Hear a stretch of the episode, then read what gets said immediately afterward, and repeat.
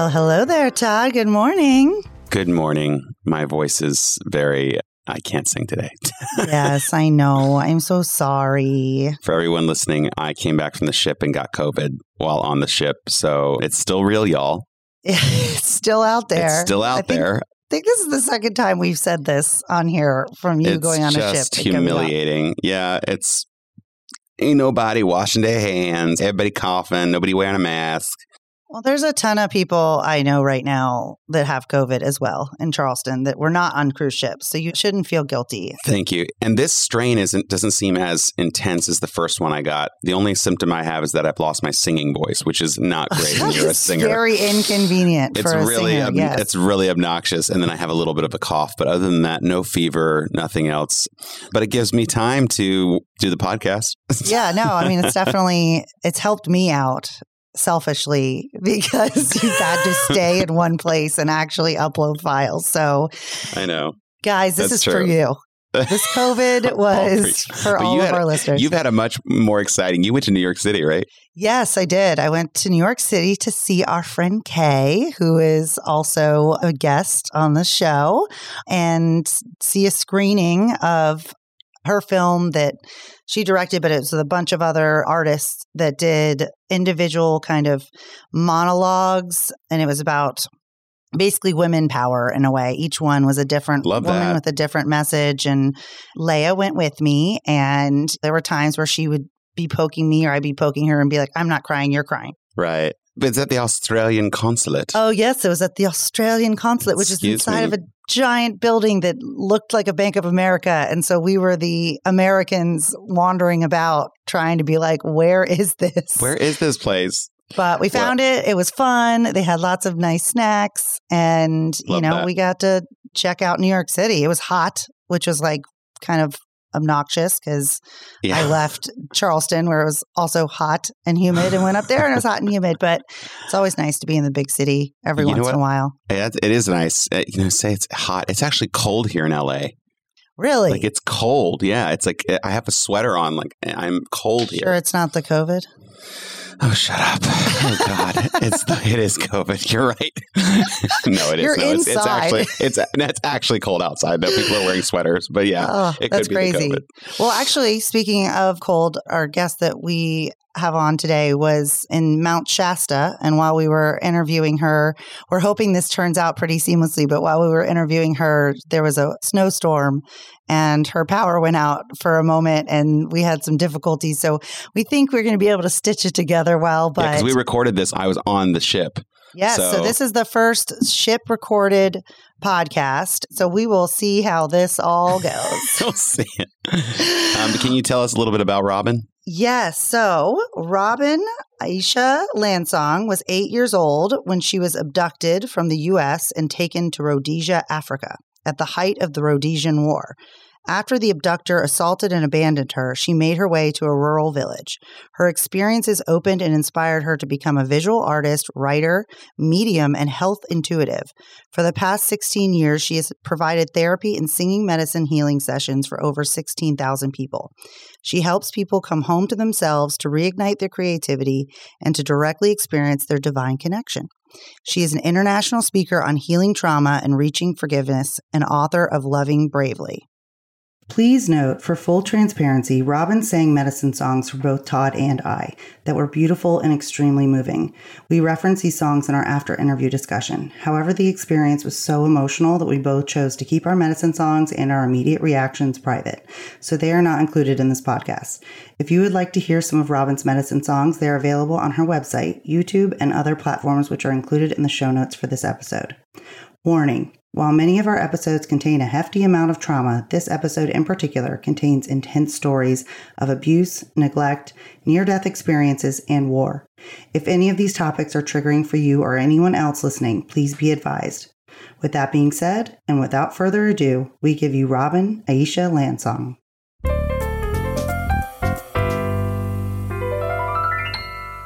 Okay, well, good afternoon, Robin. Hi, thank you for Hi, having Robin. me. Hi. Yes, we're so happy to have you. Thank you so much for coming on. Welcome, welcome, welcome. Thank you for inviting me, and I appreciate all the work that you've done so far in helping people have easier conversations about healing trauma. Oh, that's amazing. It's especially important coming from you, I think. so, really appreciate that.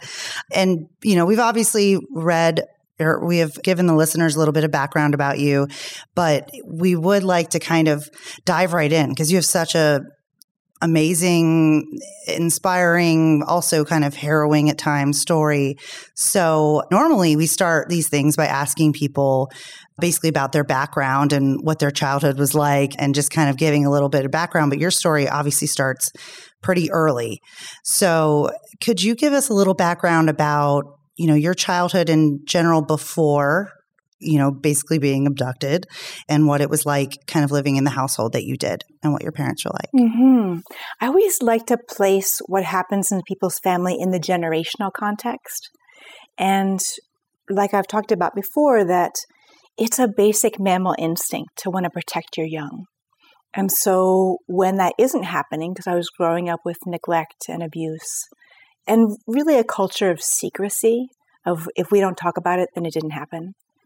And so I like to get curious where did that start generationally? In my work as a craniosacral therapist and professional intuitive, I've really I've worked with done about 16,000 sessions. And in that time over 20 years, I've come to the conclusion that so much of it starts with war. And tracing back, you know, did did grandpa come back different? You know, when he was a young man, did he come back different from war? Did the alcoholism in the family start then?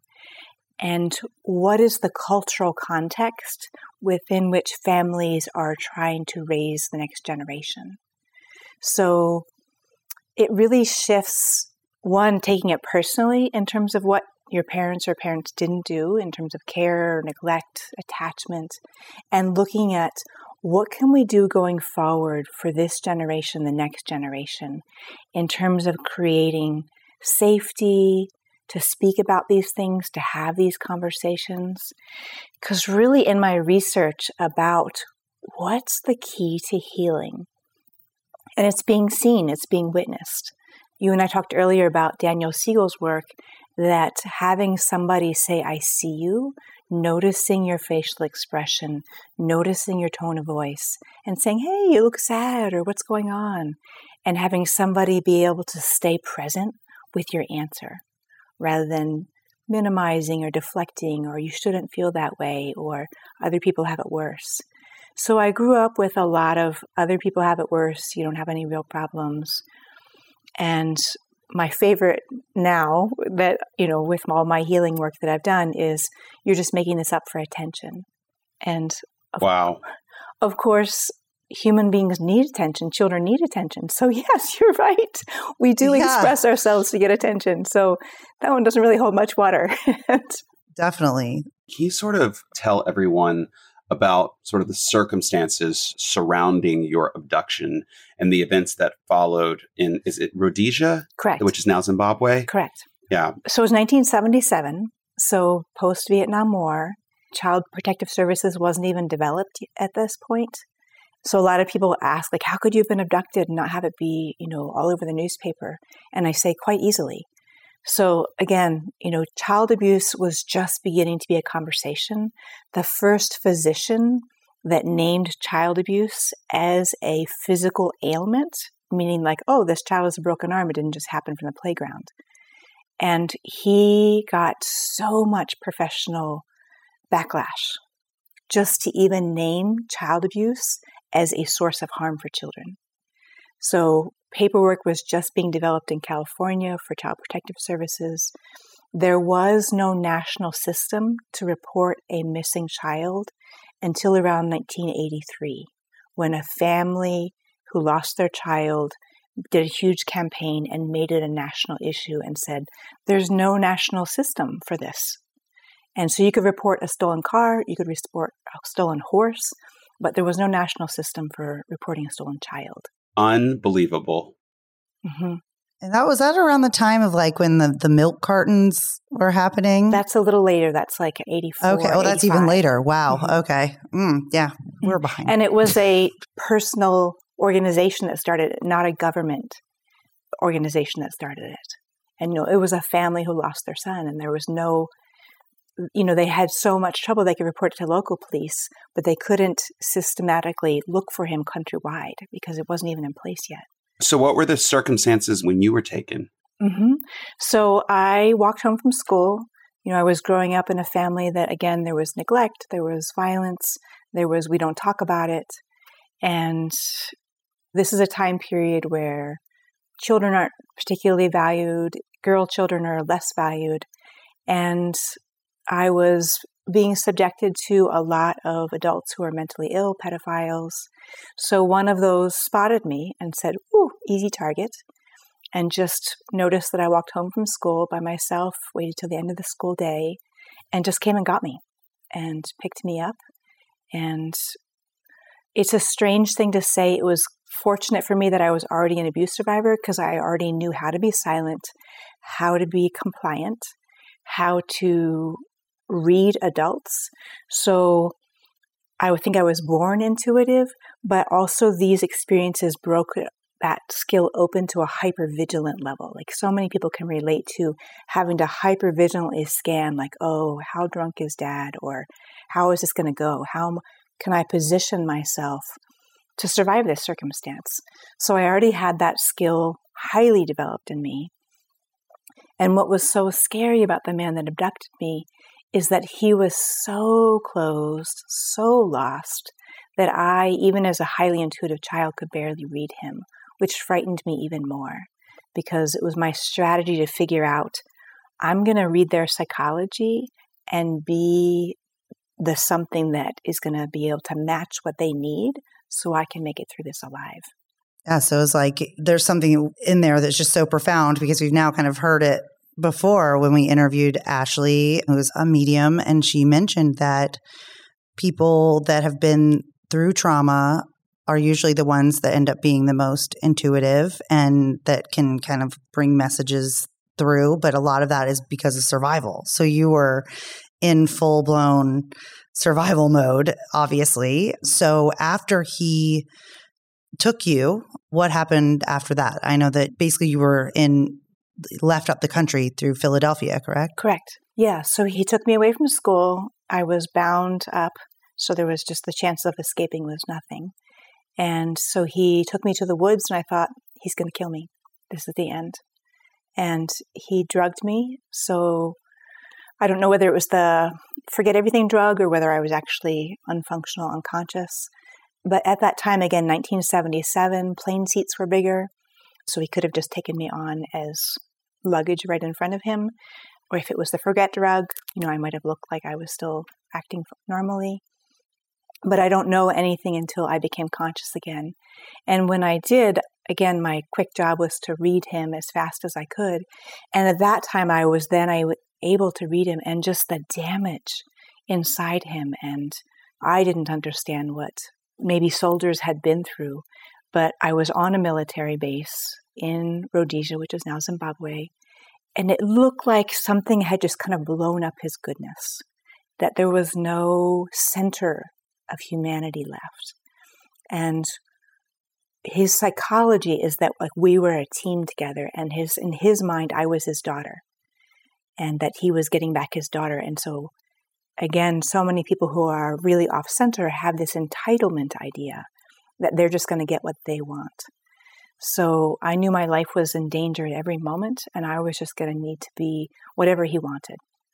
And so from there, you basically wake up in Africa, and he then kind of passes you off to somebody else. Yeah. So first, he, the one moment that I did fight back, he assaulted me. And I thought that was going to be the end of my life. He was kicking me in my ribs, and there was no way I was going to survive. So somebody actually came out, um, pulled me into their room, and I was taken by the MPs and put in a hospital. No one stopped him when he came to get me a couple days later. And so then that's when he handed me over to another man. What I know now is their training for recruits that already had military experience was they had about a five day training. So then he was going to go into the field, so he had to pass me off to somebody else. So he was a white American, and he handed me off to a black African. And I don't know whether the nature of that, but I don't know whether he said just go lose her in the bushes or what the arrangement there was. But that man, we got on a bus. The bus broke down. Um, everybody had to get out and start walking. I, my ribs are broken. My painkillers are worn off. So there's no way I can keep up with a group. And the man uh, who was care I was in, he pushed on my back and pushed on my broken ribs. So I bit him like any wounded animal would do. And he kind of pulled away and was like, ah, I want nothing to do with you. So he left me behind. And so I thought, this is how I'm going to die. Is just the sun's going to dry me up. I'm going to starve to death out here in the bush. And again, I had no idea that it's the height of the Rhodesian War, which is a civil war, and that my chances of survival as a white child out there by myself really nothing. Zero, yeah. And so I was actually picked up by soldiers, and I didn't know at the time it was the most extreme soldiers, and they were all fully armed. And I thought, okay, now this is going to be the end of my eight miserable years. They took me to what I now know is one of the most dangerous locations, the Tuli Block. And when they got me off the truck, they literally had an argument over me about whether to shoot me or one of the men wanted to save me. What was going through your mind when that was going on? You know, that's a great nervous system question. It was, I want to die to have this be over. And of course, a part of me wanted to live. But there's nothing to really live for. I have no people, I have no home, I'm not cared for by anyone. So my nervous system went into what's called parasympathetic shock, which is mercy to not feel being killed every animal is capable of it. You know, and we see, you know, National Geographic of the cheetah chasing the antelope and the antelope falls down in paralysis. That's parasympathetic shock. And so it's to not feel being killed. So my body did that. I just went unconscious and paralyzed. My heart rate went down to not feel what was going to happen next. Um, so obviously, the man who wanted to save me won the argument, and he took me out of there, took the risk to go against the other soldiers. And keep in mind the complexity of this war. There's three sides, and people are changing sides because even soldiers are trying to survive because it's a dictatorship. It's so dangerous for everyone that sometimes brothers would be on different sides. So, very complex. And so he takes me out of there and he drops me off to a village he thought would be sympathetic to a white child that was right at the border between Rhodesia and South Africa, with the idea of, you know, maybe they could get me out of there.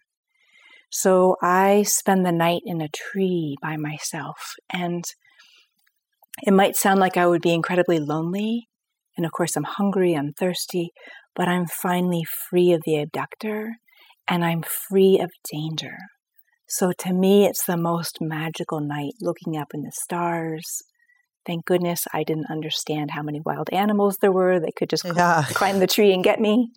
You know, it's just divine grace that I, you know, didn't get eaten that night. And so in the morning, I hear singing. And it's the women singing while they work. They're grinding the corn, the, which is called mealie meal. And I want to find out what are they made of? That they have this life inside them, that they can sing so beautifully. And unfortunately, my mother was not really capable of mothering or kindness or sweetness. And so to feel these women who have this aliveness inside them, I wanted to find out and be closer. And their singing is different than my singing, but I'm just going to give you a taste of the aliveness of what they had in their singing. Shwayam, shway, am nayam no way, ee oh I am, oh I am no. So I creep closer and at a certain moment they see me and they're so surprised to see a white child. And I run away, but they bring back water and I creep closer and I'm not sure if it's really meant for me, but I drink all of it and it makes it so my mouth isn't stuck together and my tongue isn't stuck to my teeth. and then they bring me some of the cornmeal, the mealie meal, and I eat that with my fingers. And I watch them, and they just keep doing their work, and they let me be present with them. And others come over, and they're so surprised again. This is an incredibly segregated area. So they probably think that my white family was killed and that I managed to escape, and that's why I'm by myself. So that night they they offer to allow me to come into a hut, but I'm so distrusting, so scared of people that I don't want to go in. So they set out a goat skin and I, I sleep on that. In the morning, I wake up and there's a blanket on me. And so it's the children who come over and welcome me in, and they're touching my white skin and my hair that was lighter color. And they take me to the fire circle where ceremony happens. And one of the eldest girls starts telling a story, and she's telling a story about me. And it's in Venda, so I can't understand her, but I understand the idea that she's focusing on me. And she gets some ash from the fire and she's putting it on my white skin. And it's she's doing these big grand gestures. So I get she's saying she came from afar and she came to us. And the other children join in and they're putting this ash on my face, my blonde hair, and the my clothes, and they're welcoming me in. And it's my first experience of true belonging in my life. Because, of course, being an abused child, I was very quiet. I didn't really fit in with other kids because I was so shut down.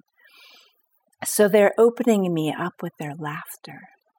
And one of the women who first welcomed me in and gave me food comes over and she starts singing. And again, you know, my singing is different than hers, but it's this calling song. Ea. Ho ho.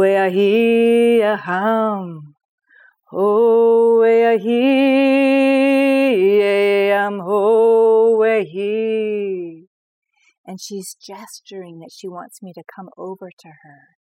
And so I'm getting close to her, and she wants me to look into her eyes. And so far in my eight years, I don't look adults in the eyes because I'm afraid of their insanity getting inside me. Or for good adults, I'm afraid of them seeing all the shame that's inside me and all the compressed trauma that's in me. So she's calling me to look into her eyes, and her song is melting me. I'm like a iceberg instead of a child. So she keeps singing these phrases that feel so safe. And eventually, I look into her eyes. And for the first time in my eight years, I see the eyes of a mother. I see someone loving who cares about my well being. And I literally move closer. She wraps her arms around me. And because of her singing, I collapse into her arms. And I'm letting her be my shelter, letting her be my mama. And that night I sleep inside a hut and I'm holding on to her dress so I know right where she is. And I have a feeling that this is heaven. And for the first time, I'm no longer lost and I've been found. I mean, that is just wow. incredible. I don't even, you know, like every part of it, we're, chills. we're all got, we've got chills everywhere, but it's just in its own way, it's so sad, but so beautiful that you were able to find that belonging in one way. And I know, unfortunately, not too long after that, the town that you were in was attacked or you ended up being shot yes. by somebody. Was that before or after the attack? And how did that kind of end up? And i know that ended up kind of being a, a near death experience and we'd love to hear more about that mm-hmm. but just the background of it would be amazing. Yeah. So the piece i want to address before i go into what happened next is there's a culture in many african communities where you care for a child even if it's not your own and so sometimes people will kind of send their child to their relative just to have a different experience. And so there's this, even if it's not your own biological child, you care for them. And so to have her care for me across race when, you know, there's so much about this war was race. But because I needed mothering, she gave it. And so I have that element of the culture to thank for being alive. So, yes, what happened next, I was there for, as best as I can put together, about four weeks with them. And because the when I came in, it was a quarter moon, and when the attack on the village happened, it was also a quarter moon. So that's how I can tell it was about four weeks. So they healed my bruises with clay from the river, and they sang to me, and they gave me a naming ceremony. And so they gave me the name Shai, and the greeting for a girl is Ai. So I thought my name was Aisha, which is a more northern Africa name. So it didn't quite make sense, but that's what I heard and I understood. And I've decided to keep that name as my middle name because it means she who lives and also she who loves to lead others spiritually. So it feels very fitting. And so what happened is I went back to that river one day by myself where the women had put clay on my bruise. So this river going to this creek was a very positive place for me. And so I was there by myself. I felt safe there. And I looked up and saw a soldier that now I understand he was scouting the area because a battle was about to start to happen. And so he spotted me and immediately drew up his gun. And I couldn't understand how the people of my village, of my homestead, they valued my life, but he didn't. And so it was so quick and he was so close that I could literally see his finger on the trigger. And what somebody has explained to me now is that scopes are designed for farther length. So he was aiming here, but the scope's off when you're that close. So the bullet grazed the top of my head when he pulled the trigger, and it blew me off my feet and I fell to the ground and began to start bleeding out from blood loss. And I was up above my body looking down, thinking, if my life force, I could see my life force going in and out of my body. And I thought, if that doesn't go back in and stay, that's the end of me. And so it came out again, and then my perspective and my life force rushed back into my body, into my heart, out the back of my heart. And I began to have this incredible journey. And what's true is that I no longer had to fight to survive. And I no longer had to hold myself up because I was being held. And I was going home to my greater source, the place of origination that created me, and that all my traumas were, I was being relieved of everything that had happened in my eight really difficult years. So beings were purifying me, I was being welcomed home, and I was being given the option of this kind of easier path. But what happened is that I was still really attached to my new African family. So my journey wasn't just this direct going home to source. I was searching for them. And at one point, I kind of landed, my perception was being kind of landed in this big open grass field, and I was searching for them. And I had a premonition that they were going to be harmed and that they were down and bleeding and wouldn't be able to call back to me. So I went around desperately searching for them so I could help them, just as they had helped me. My African mother had found my body, lifted it up into her lap, and she had her hand on the top of my head, stopping the blood flow. And she was wailing into the sky. And I wanted to let her know I'm fine. I'm totally held. I'm not in pain. And so I began to rise up. And this image I have behind me is a turtle that is to honor her. And just like there's the creation story that the world rests on the back of a turtle, my world rested on her back. But I began rising up and wanting someone to comfort her. And again, beings are passing through me, taking away the disturbances, any belief that I wasn't good enough or that the abuse was my fault. And as I continued crossing over, being purified, her song was so powerful because she called on the ancestors on the land to call me back to life. And that penetrated through the veils that were closing behind me.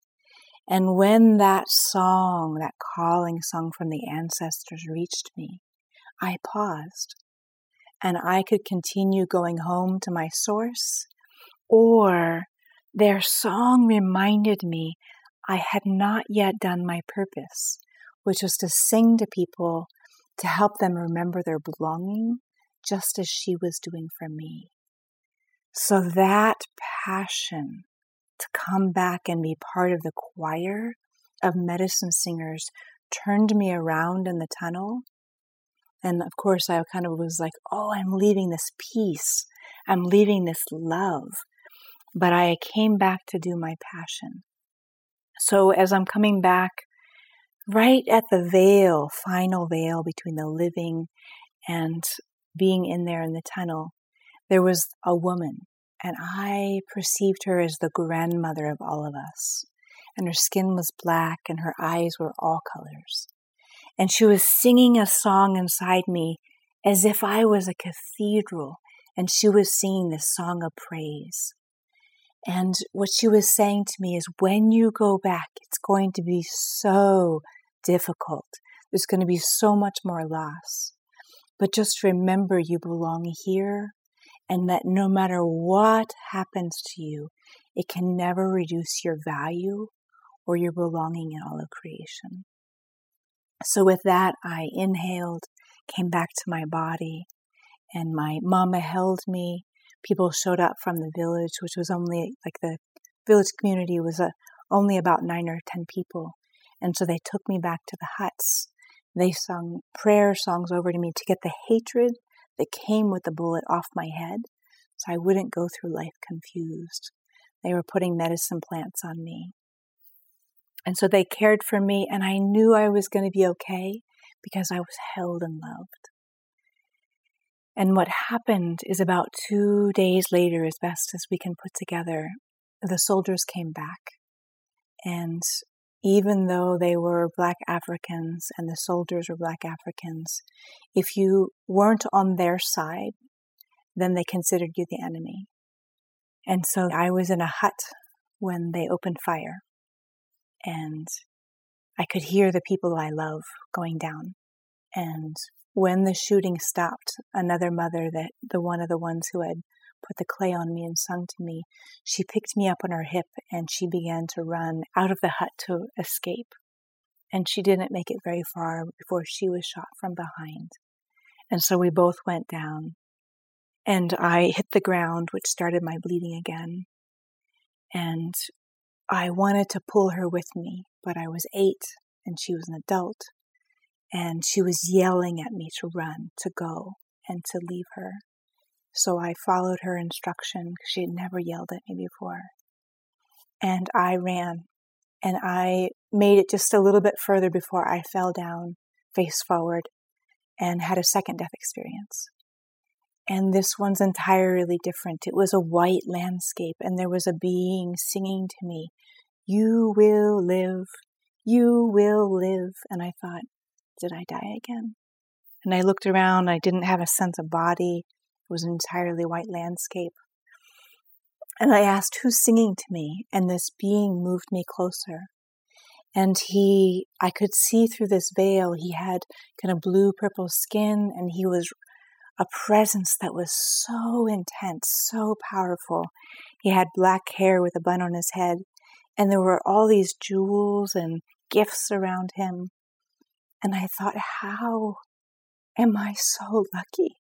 To be in his presence because I could tell with one hand he could create the world and with another he could destroy.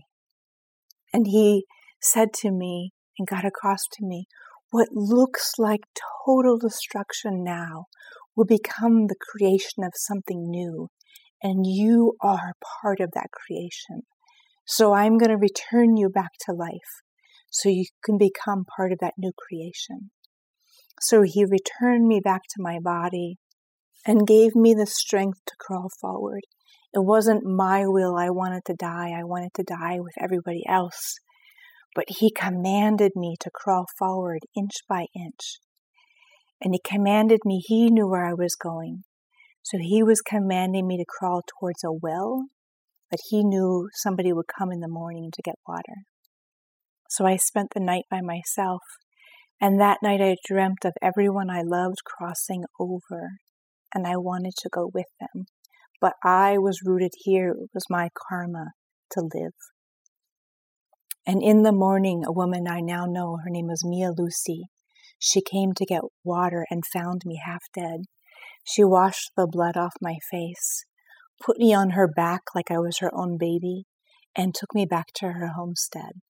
When other people saw she had a wounded white child, they said, Don't bother with her, it's too dangerous. And they were right. If she was found by the white government having a white child, they could accuse her of abducting me, which was a very serious crime. And if she was found by the extremists, you know, they would just wipe out the whole village. So she hid me. And her granddaughter, Mayamu, took care of me and played with me. And I was blind in one eye. I crawled around because I couldn't see from the brain injury. And, but they hid me and took care of me. And the medicine singers would come to, again, relieve the confusion, relieve the pain. And eventually they asked the nearest white farming family in South Africa, We found this white child. We don't know who she belongs to. And they said, Give her to us. We'll find out who her family is. So they took me across the river, the Limpopo River, into South Africa. The white family let them through at the gate because literally there was a fence between Rhodesia and South Africa to not let the war come in. So they let me through that fence. Since then, I've been back to that exact spot. And that family took me in and they cared for me and they fed me, but it wasn't the same. Because when I was in Rhodesia, I was being touched and sung to and slept next to, and I was part of. And when I got over to the other side in South Africa, it was, like I said, they took care of me, but no one was touching me, no one was singing to me. And I literally began to die of loneliness. And I went behind the refrigerator because it was kind of the only warm, humming spot I could find, and I began to die. And I lifted up again, and I was looking down on their farm from above. And they found me and resuscitated me, put me in a hospital in Polokwane, whites only hospital. And apartheid is a killing energy to both sides. You know, so the women had white nurses just, they didn't have vitality or life in their hands. And they lied to me and told me that my dress, of course, I was wearing an African dress, which, you know, during apartheid, that was appalling to the white people. So they took my dress away, wouldn't give it back to me. And I had really no reason to live. And there was no joy, there was no vitality. But they made me tell them who my family was in America, because they, you know, threatened an orphanage in South Africa was no place I wanted to be. So when I was well enough, they had an agent from South Africa escort me on a plane back to Philadelphia. My biological father was there to greet me. And when I got taken back to my family and I tried to speak of any of this, and I, I might have said something to my mother like, I have to get back to my real mother. She hit me across the face and said, Don't ever speak of this again. So I remembered how to suppress things, how to put things away.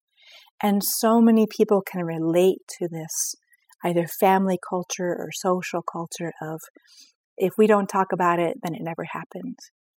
And so much of what I've learned in my healing and compassion training is when we can turn towards the suffering, turn towards the pain, the emotions, and be present with it, then we can arrive to compassion. Then we can arrive to healing and transformation.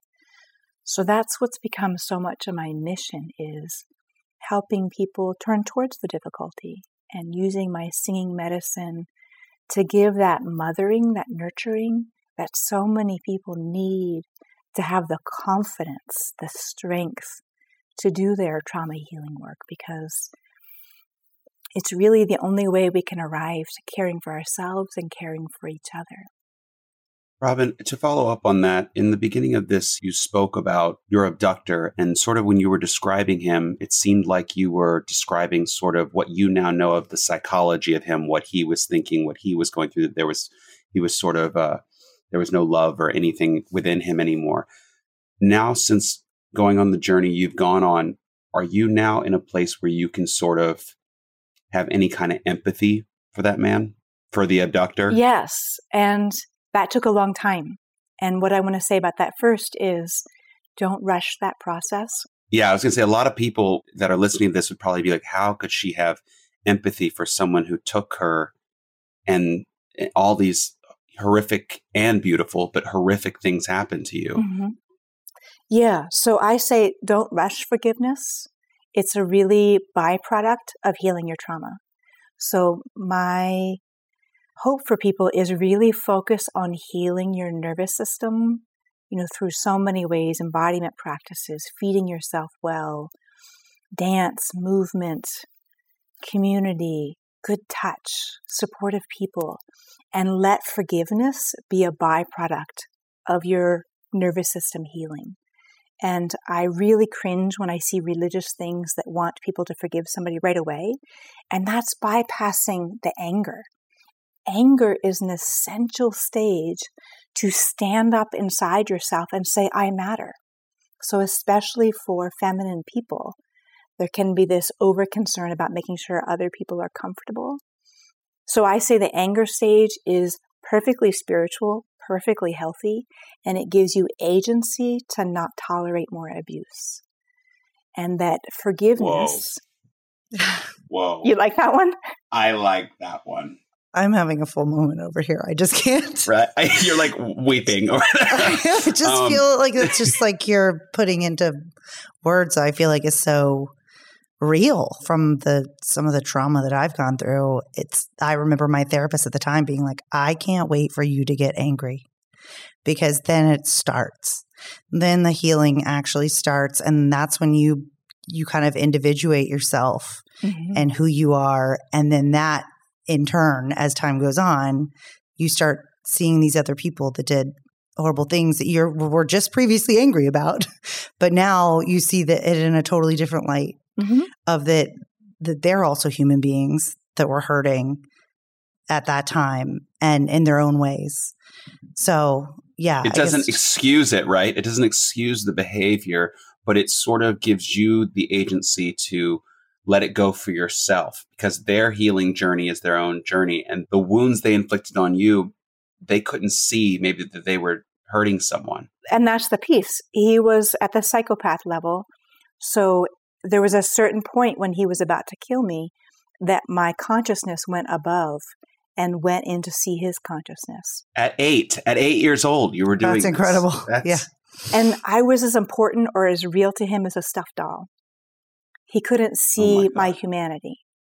And so that's how people can do harm is that they have lost being able to see another person's humanity.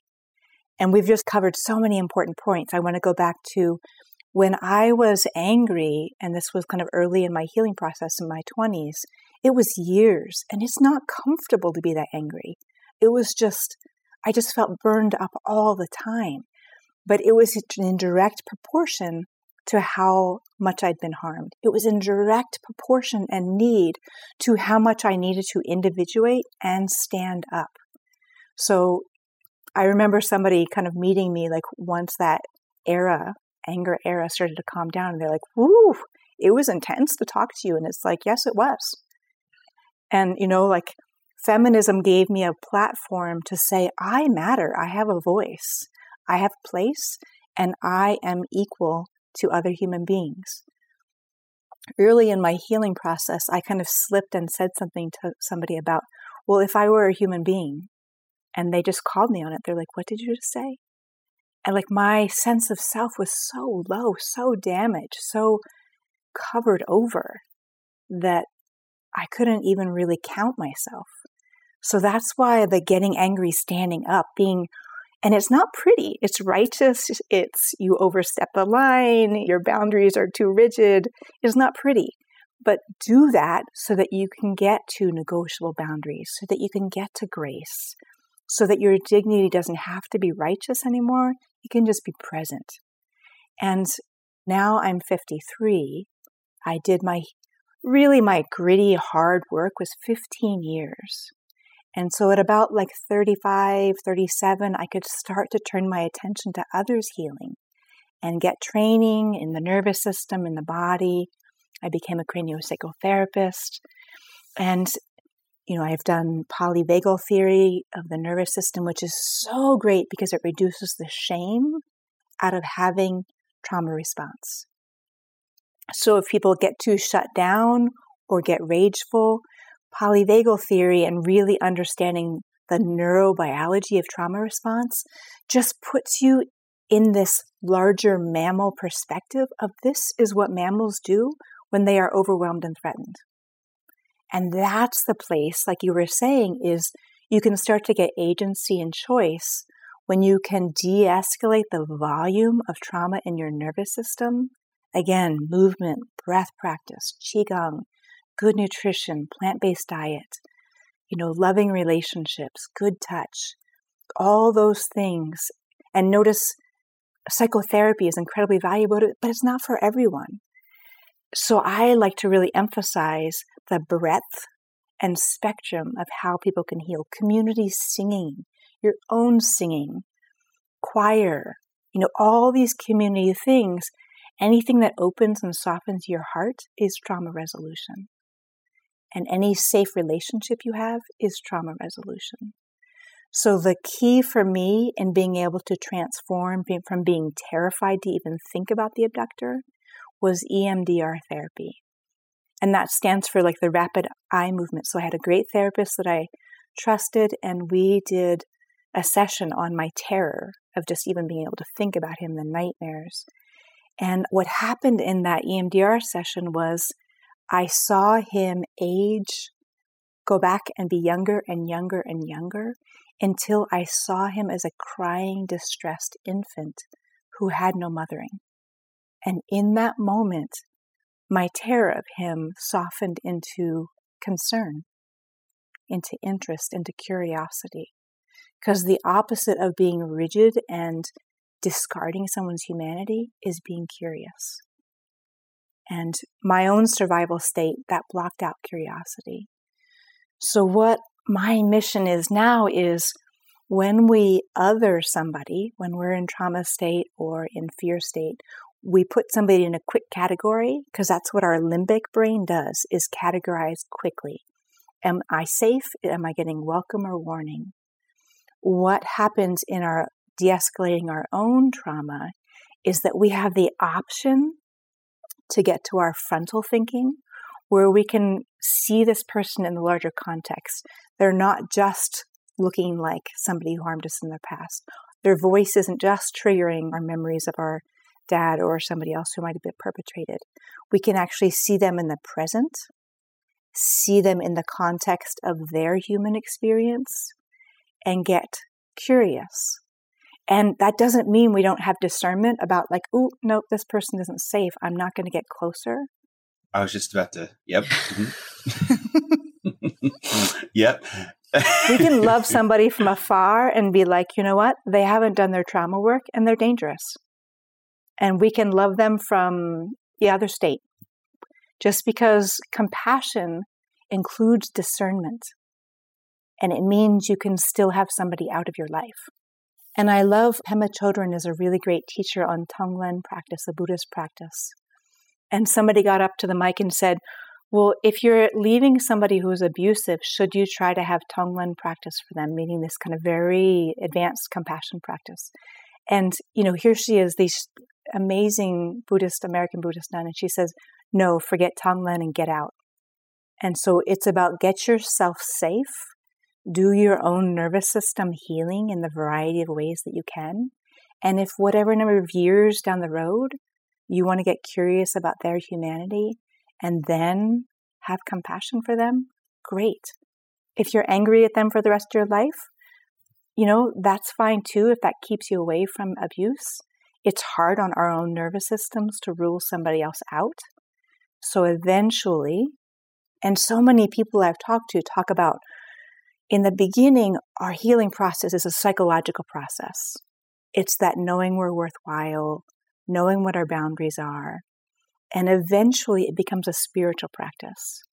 And that turning and when we have the energy to be of service to others, to help them rise out of the ashes, then we up level our own trauma transformation by giving back to others, just as you all are doing through this podcast how do you navigate grief through all that? Does grief come into that process? I mean, I would assume you're grieving the loss of your innocence I mean, you specifically with what you went through, there had to have been some sort of like, I have to mourn the loss of a child who never got a normal childhood. Mm-hmm. You know what's really funny? Some of the feedback that people give me is that I do still have my innocence. I definitely, I don't know. I feel that with you. I mean, it's like, because there's somebody that literally took the pain and hardness of not having a childhood like your abductor, and that was transformed into what was ultimately you being abducted and him losing his humanity and his way and his his ability to think that other people mattered whereas you went through all of this and ultimately felt it's amazing that you didn't just jump off a bridge at some point. I mean, like at that point, it's just like, oh my gosh, like I get it. Oh, God's only supposed to give us as much as we can handle. But like at that point, it's like, okay, what does that even mean? Like, this is not fair.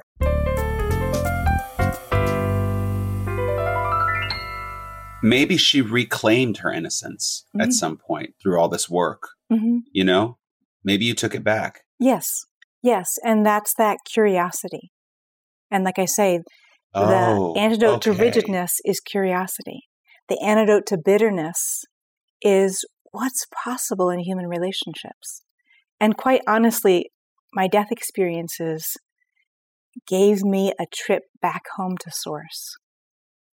So all that had been broken, all that had been crushed, all that had been disillusioned, I got to go home back to source and kind of get a refreshment of that original something that we're born with. And so I'm very grateful for that. And I don't recommend death experiences. I recommend meditation. I, yeah. One of my stepkids at the time, he I would talk about my death experience, and he'd say, "I want to try one." I'd say, "No, no, no, no, no, no, no. I want to reboot. I want to start over. Yeah, that would be awesome. you don't get to guarantee um, you come back. So yeah, exactly. What kind of like the possibilities are it could go anyway so maybe right. let's not and i know, have try. met people that through meditation they have what's called the benefits of the death experience so there's people who have done research they have a list of 10 benefits that's really common across the board like this person interviewed about 700 near death experiencers which of course there's thousands and thousands of us and she came up with this list of 11 common traits and almost an innocence, a curiosity of like, what's possible? What's good in the world? Was one of them, you know, being more sensitive to pharmaceuticals, more sensitive to light, intuition being opened, more altruism, lack of fear of death, understanding the big picture of the ways we're connected. And it doesn't happen for every near deather, but these are usually common things. And so sometimes when I meet people and they display all these traits, I say, Hey, did you have a time when you were so far out and they say, oh, no, not me. And then I say, fever, childhood experience, infancy. And they're like, oh, you mean the time I checked out and saw the beings? I was like, yeah, that. Yes, the, the, delusional part, but it was actually not delusional. It was happening, and you just chalked it up to fevers right. or drugs. Yeah, I mean, everything that you just recounted. I mean, I think that Todd and I both had multiple out of body experiences just through that situation. Aha moments. I know. Galore. And we have talked about kind of your call to help others. And you mentioned, you know, that helping is a part of the healing journey. So, in that same conversation, we talked a lot about kind of generational trauma and abuse. And and you speak about it a lot on your YouTube channel. And so I kind of want to hear how much and how does that relate to your story as a whole? Like, how much do you attribute that generational trauma and also kind of how that connects to what we talked about attachment trauma mm-hmm. and how mm-hmm. people ultimately kind of come to be right who they are and how that works yeah and so you've asked really great questions and so there's the generational piece and again kind of my conclusion after doing about 16,000 sessions is so much of it comes back to war, military training. Like, what does that do to people? And how do they come back different? You know, and so of course, you know, having been abducted by a military man who had lost his humanity and lost his ability to see my humanity, I've become curious, you know, how can I contribute to the healing of veterans? And just that bringing full circle, I finally had the opportunity recently to work with a group of vets, and uh, next month I'm going to go sing to some veterans, and how powerful that is to me to sing to them, knowing as a child I didn't have power or agency to help or be of service to that veteran, and he might have been beyond what somebody could open up again. I don't know. But when people are receptive to healing, when people are wanting to get out of their pain and come home to themselves, you know, that's when I love to sing to them, to whatever of what I do, like whether it's my art, whether it's teaching, whether it's the craniosacral or my intuitive work. Because through the intuitive work, we get to that attachment piece. Because what I'm, how I'm using my intuition is to say, I see you. You matter. You're real. And the longer I've done this work, the more refined, nuanced, and broad my intuition is. So at this point, when I'm working with somebody, if they say, I've been working on this so many ways, but I can't resolve this fear, this, you know, obsession, this, you know, thing that's really off center in my life, then I, I immediately, that's my sign of like, oh, maybe this is generational, maybe it's not yours. And I read some research about they did this in a lab, and often when they're working on mice, it's not very thoughtful or kind. But they would send a little shock through the floor to these mice at the same time they exposed them to an orange blossom scent. So after a while, they just made the orange blossom scent, and the mice would start to shake with tension, waiting for the little shock. And so then they did nothing, just raised them. Seven generations of those mice later they exposed them to orange blossom, and that generation started to shake. Wow. I'm gagged. What? oh my. Okay. So, what was their explanation for that?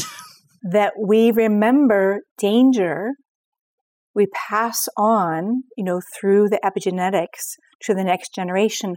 Watch out for this danger so you'll survive. And here's the other piece that I learned in my craniosacral training is that girl babies are born with all their eggs. You know, while our mothers were in our grandmother, the egg of us already exists inside her. So, as an egg that will become us, we existed physically in our grandmother. So, whatever her trauma was, whatever her nervous system labeled as dangerous, whether that was famine whether it was war, whether it was dictatorship, whether it was family violence. Our epigenetics, our DNA is getting the signal watch out for this. So when people are financially okay but still have poverty mentality, did that start in famine, you know, two generations ago, three generations ago? So that's why it's so important to get conscious of our body sensation, conscious of our thought process, so we can get curious where's that come from? Is that even in my lifetime? And the more conscious we can be of how we speak to ourselves, the more agency we have to shift it. That's just, it's so profound. I knew that about you know uh, girls and and having their eggs but i guess i never really thought of it as okay when i was I was still an egg inside of my mom when she was inside of my grandmother. And we now know that a lot of things that you do during pregnancy can have genetic effects both from the baby to the mom and the other way. So, what would stop that from happening in a neurobiological kind of sensory way is it's just I don't know, mind blowing to actually put it in that context of it's. I think we talked about this in our kind of our pre interview of, you know, the body keeps a score, my favorite book in the world, but also that it's, we're all kind of, we always are looking for like a quick fix of I'm stressed, I'm anxious, I'm whatever, but it, it's a lot of it is coming from a place that you need to eventually fix the source and not just the ailments.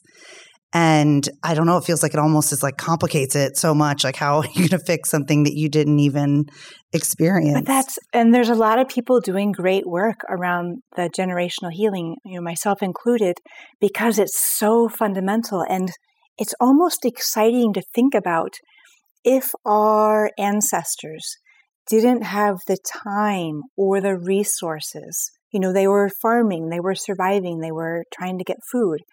And we now have more space and time and safety to do this work. That these issues have been waiting for somebody to be conscious, to be mindful, to give attending to what needs to be healed.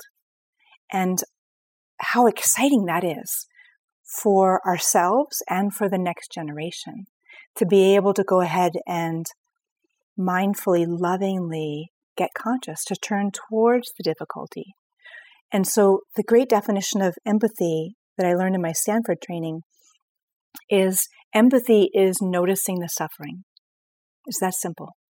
Noticing the suffering, staying with it, and like you say, not turning away from it, not avoiding it, not eating a whole bag of popcorn to be like, oh. And then what can happen is breath by breath, inhale, exhale, noticing, staying with. The research in mindfulness shows if we can go ahead and stay with a feeling for three minutes, it will often transform. And again, these are not like crushing, massive emotions like you were talking about before. The grief I've had for years was so intense, and that's not three to five minutes. But say we have an annoyance or a stressor or we get triggered, stay with it, notice it, breathing in, breathing out. Where's the sensation?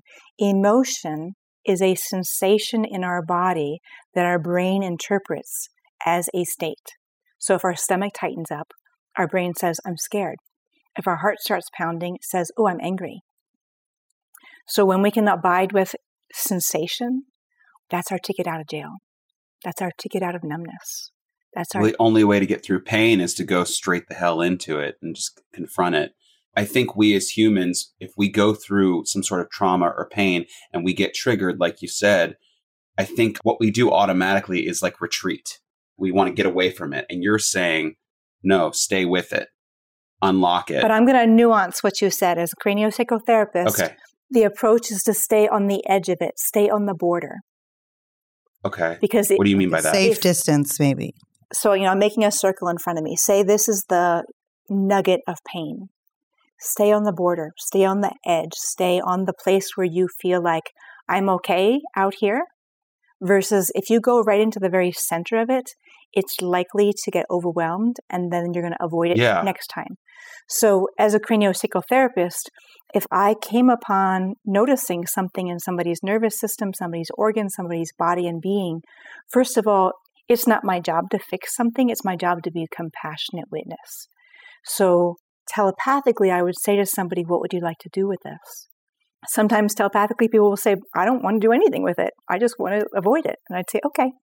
And that's people's level of readiness. And to respect people's ambivalence about whether or not they're ready to go forward in their trauma healing. But what if people never get to that point, Robin? What if people are, they go through their entire life being so scared of actually confronting what's holding them back or what's keeping them from being their highest self? So, trauma is usually being forced to do what is against your ethics, values, your personal boundaries. Healing is about giving people permission and space and respecting that they have ambivalence.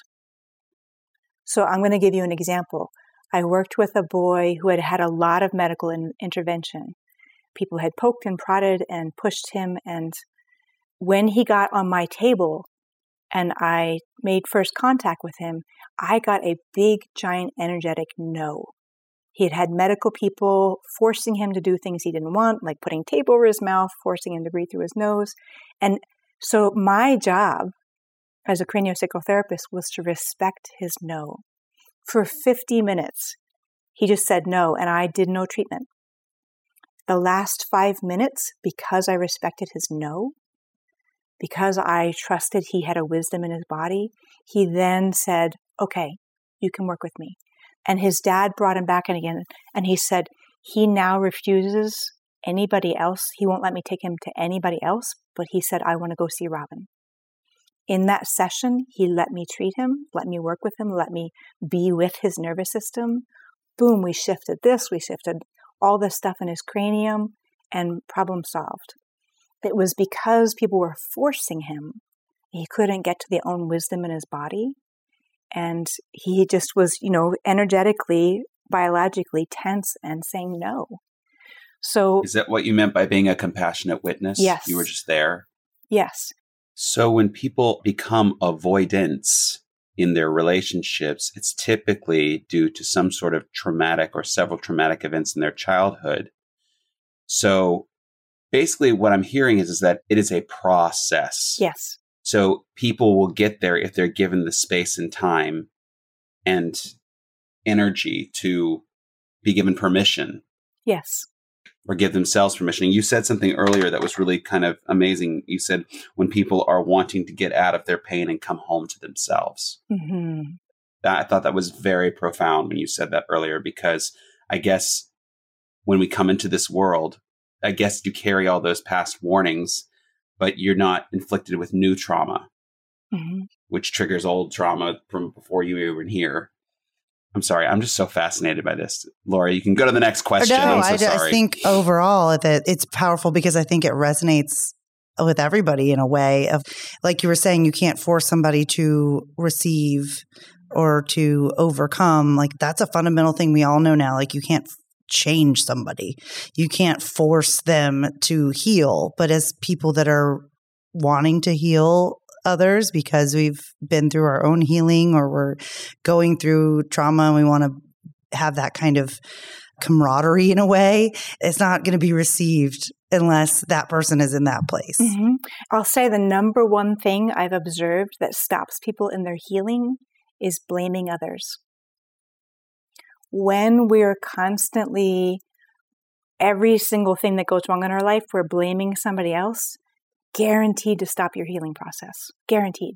Can you speak more on that? Can you dive into yeah. why? So the day that I had to accept I had to do my healing, the people who created the harm were not capable of coming back and doing my healing for me or helping me my healing. That one, it's extremely rare that somebody who has perpetrated that level is going to come back and say, I'm sorry. That's, it's amazing if it happens, extremely rare. And that I had to do all the damage healing, I was pissed off. Mm-hmm. You're like, this is not fair. It's like, okay, I get the damage and then I have to pay for therapy to do this work? What the hell? Like, where's the fairness and the justice in that? and I can heal. People who are so far off that they're blaming everyone else, they are harming themselves and others in that process. I have the capacity to heal. Oh my God, how lucky am I? And the more I take responsibility for my life, for my choices, for my actions, that is like building up my ability to do my trauma recovery work. So, you know, just watch it. Like when you complain, watch what happens to your energy level. When you rag on somebody else, when you just talk about their faults. Watch, watch what happens to your own body. Watch what happens to your sensation, what happens in your shoulders and your agency. When we can look for the good in people, when we can give people the benefit of the doubt, be curious about, like, because I'm highly intuitive, I can see people's brains, I can see people's nervous system function. I can say, oh, you know, they're not really capable of getting that organized. So therefore, that's why they didn't show up on time or let me down or and I can get curious of like I don't know somebody else's struggle but it's probably not about me in terms of like what they're what's happening with their behavior. So being in accountability, you know, kind of the opposite of narcissism. Because what happens when narcissism gets developed is somebody at, you know, some developmental point, eight, teenage years, starts blaming somebody else and that's not to say, like, yes, you were done wrong. But if you start habitually turning over everything that goes wrong is somebody else's fault, you've just gone down the narcissism road. And that's a hard road to get back out of. The moment you can start to say, I messed up, I'm sorry, I apologize, that takes self esteem to apologize.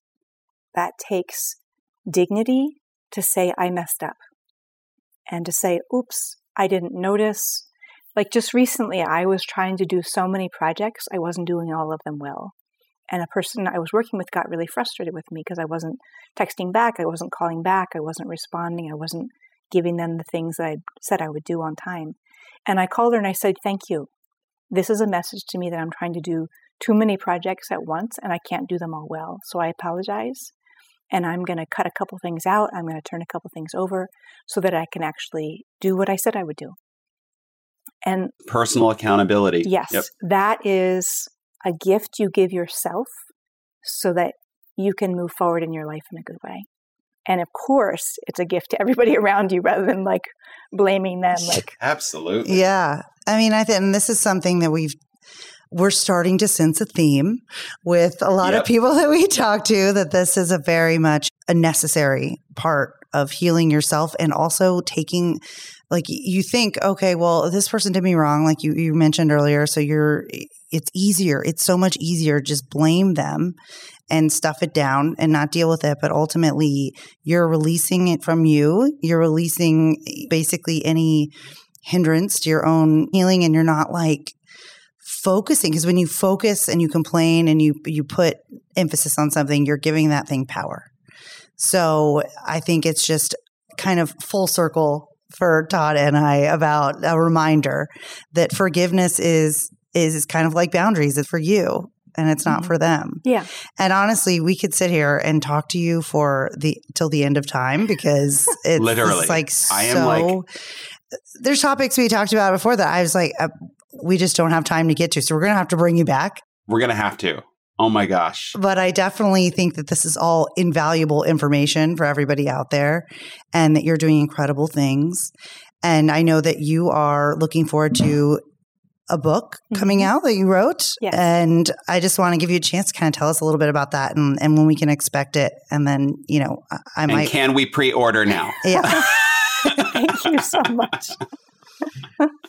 yes. So I worked on my memoir, uh, you know, about what I shared with the being abducted and having the two death experiences.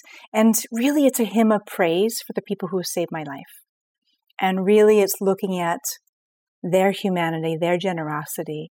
Because honestly, you know, at any point, I could have died multiple times and I would just be a unknown statistic in that war.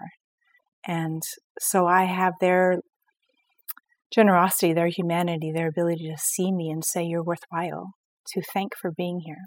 So everything I do is paying forward what they did for me. And so I worked on that book for 14 years and it was a labor of love and it really started as very compressed trauma. And so that's why it took so long was just combing through it and bringing everything out. And I have my former husband to thank for he really interviewed me for years and years to bring that story forward in a way that nobody else could have done besides somebody who knew like oh if i ask her this question she's going to start sobbing and i'm going to be there with her. So i'm really grateful for that and i've had many people i had about 45 beta readers eight professional editors and so many people have helped me along the process so it's really a community event that came together that's now a manuscript. So yes working on getting a literary agent publisher so that process usually does take about a year. So I'm looking forward to being able to say it's done and you can get it on yeah. Amazon. well, we'll definitely be following up because we want to keep everybody informed about that as well as ourselves of when that'll be coming out. And it's called Loving Bravely when that does come out. And, and we're definitely very much looking forward to it. And we just honestly can't thank you enough for your time and insight and just for everything you're doing for people out there. I mean, your story in and of itself is one of just enormous triumph victory that you're here today, but then to also be giving back to other people is just beautiful. So, you know, we can't thank you enough. Mm-hmm, and my honor. We would love to have you back at some point and we're going to put all of the links. Literally anytime. Yeah. Literally anytime. Yes. Like Anytime. Yes, and we'll put all the links to everything you do. I mean, you've got so many, like you said, you, you're doing a lot. I'm glad to hear you're taking some things off of your plate because of personal responsibility, accountability. That everything you are doing is amazing. So we can't thank you enough, and we'll just hope that you have the most amazing rest of your evening. Robin, where are you based? I'm in Mount Shasta. California. Where's that? Uh, so Oh, in California. yeah, so north of uh, Redding, about four hours north of Sacramento, Okay. Okay, mm-hmm. great. Yep. By the big giant mountain, Mount Shasta. Gotcha. Todd's on his way, so he'll see you. Yeah. He's got to get back from Kelly. the boat, but he'll be. he lives in California too, so you know in we'll- Hawaii right now. we might need to make a work trip out to see you and do an in person something. So Well, thank you so much. yes, thank you so much, and we hope you have a wonderful rest of your day. And I mean, just wow. That's all I can really say at this point. Well, So- it is my honor. And like I say, everything is about paying forward the ways that my life was saved and cared for. So I love doing this. Well, thank you. all right. Well, Have a great day. Have a great day. We'll see you later.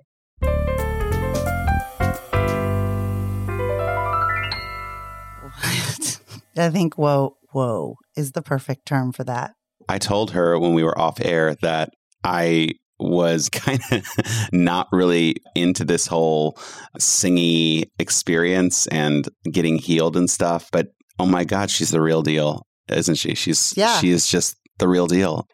And her story, my God. oh my gosh. to- just like, just for a second, just to talk about the story itself is like, I still, I'm sitting there just going like, I understand you had like three near death experiences, but like, seriously, how are you not dead? Like that, so much. She experienced so much. And the fact that she's now like helping others.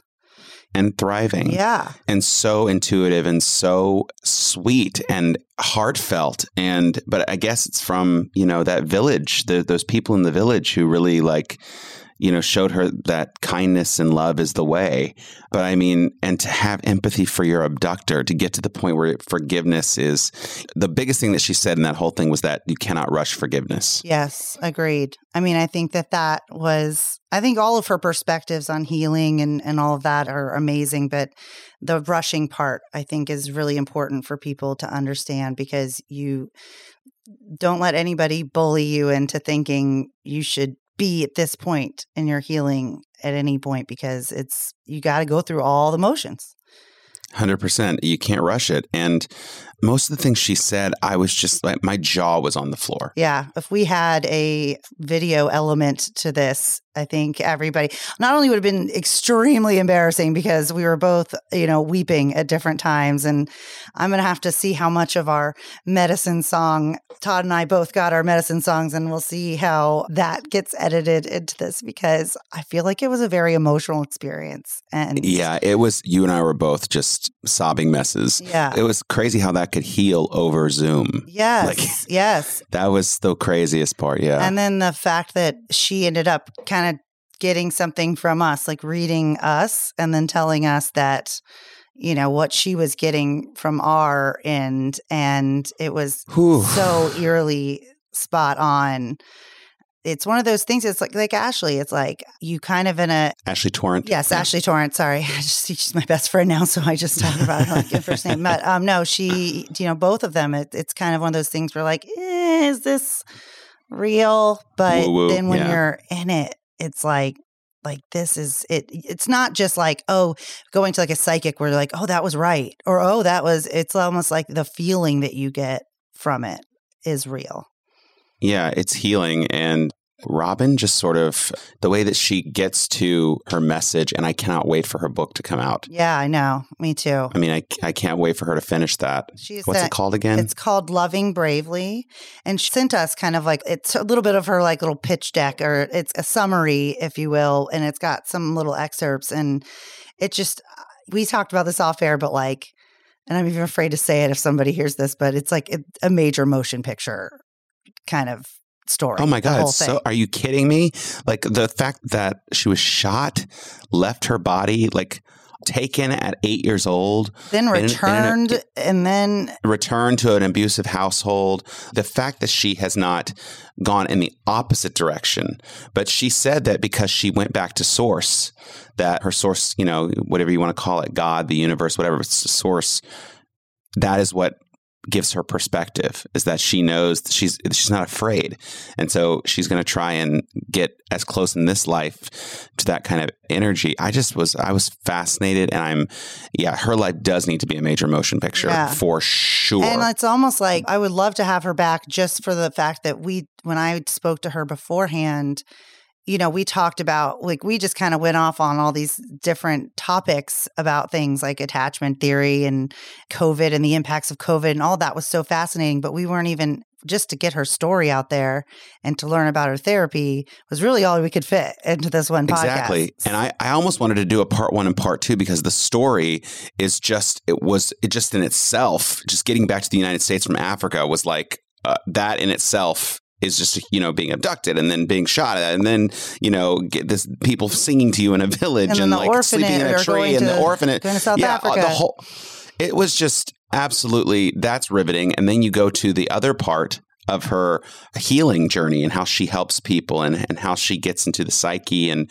and heals you from and oh the other thing that i want to say is that when she talks about healing trauma that you can't go straight into the heart of healing trauma you have to go to the edge of it that was kind of mind-blowing for me because typically you think oh the only way to get through pain is to go straight through it Yeah. and yeah. it's like yes but you can't she's like i'm gonna stop you yeah. because you, if you go straight into it you're going to be too overwhelmed and you're going to retract Yeah, it's gonna have the opposite And- effect almost. Like then you don't want to touch it. You don't want to go back to it because it's too overwhelming.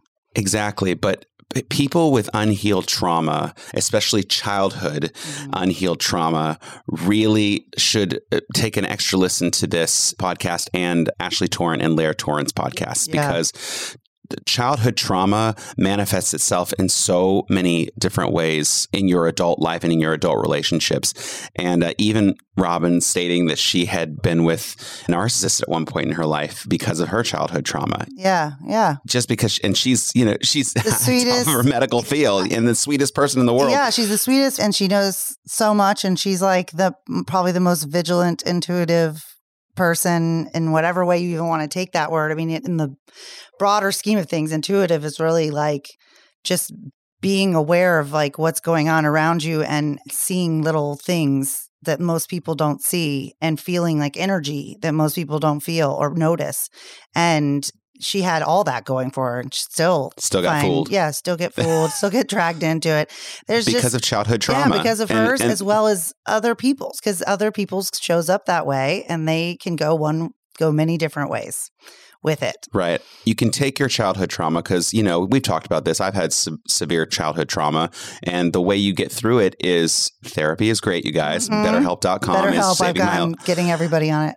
Yeah, betterhelp.com is pretty phenomenal. We both have therapists through that, and we've gotten a couple other people on board with that. But yeah, when you have uh, deep wounded childhood experiences, I think the you know now that she's told me having that piece of information has really informed my own personal therapy because I go to the edge of my trauma now in my trauma work with my therapist. And for those of you listening out here, I am trying to be more vulnerable on this podcast, and I know Laura is too because that's what we the feedback we've gotten is that y'all want to hear that why did we start this podcast in the beginning and it really sort of formed out of the trauma the, the collective trauma of covid yeah. and then Laura and I started talking about, you know, past relationships and past experiences in our lives. And then we just sort of agreed that we were both on a therapy journey and we should just talk about it. Yeah. Yeah. And that's like, I think a big part of, especially with like people like Robin, that's what she wants to be doing. That's like what all these therapists have been screaming from the rooftops for this whole time. Like, let's talk about it.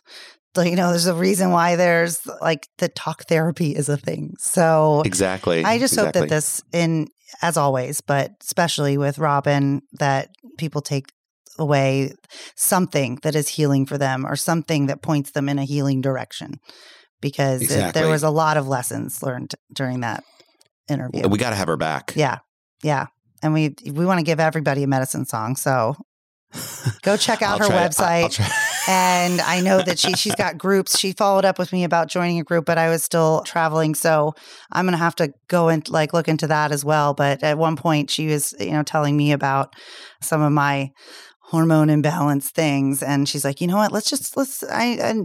I need to to go into this a little further. I don't have enough time deeper. to tell you everything you need to know. So I think in general, yeah, she's a rock star. She's an inspiration and a uh, what's another word for inspiration? I I, mean, mean, she just That's you all I can can over really if you listen to this podcast, you know you know what? Not getting that Starbucks latte today is not. Yes. Yes. It's not the biggest deal, you know. And perspective is a big thing to take from that, I think, is that to keep perspective. Boom.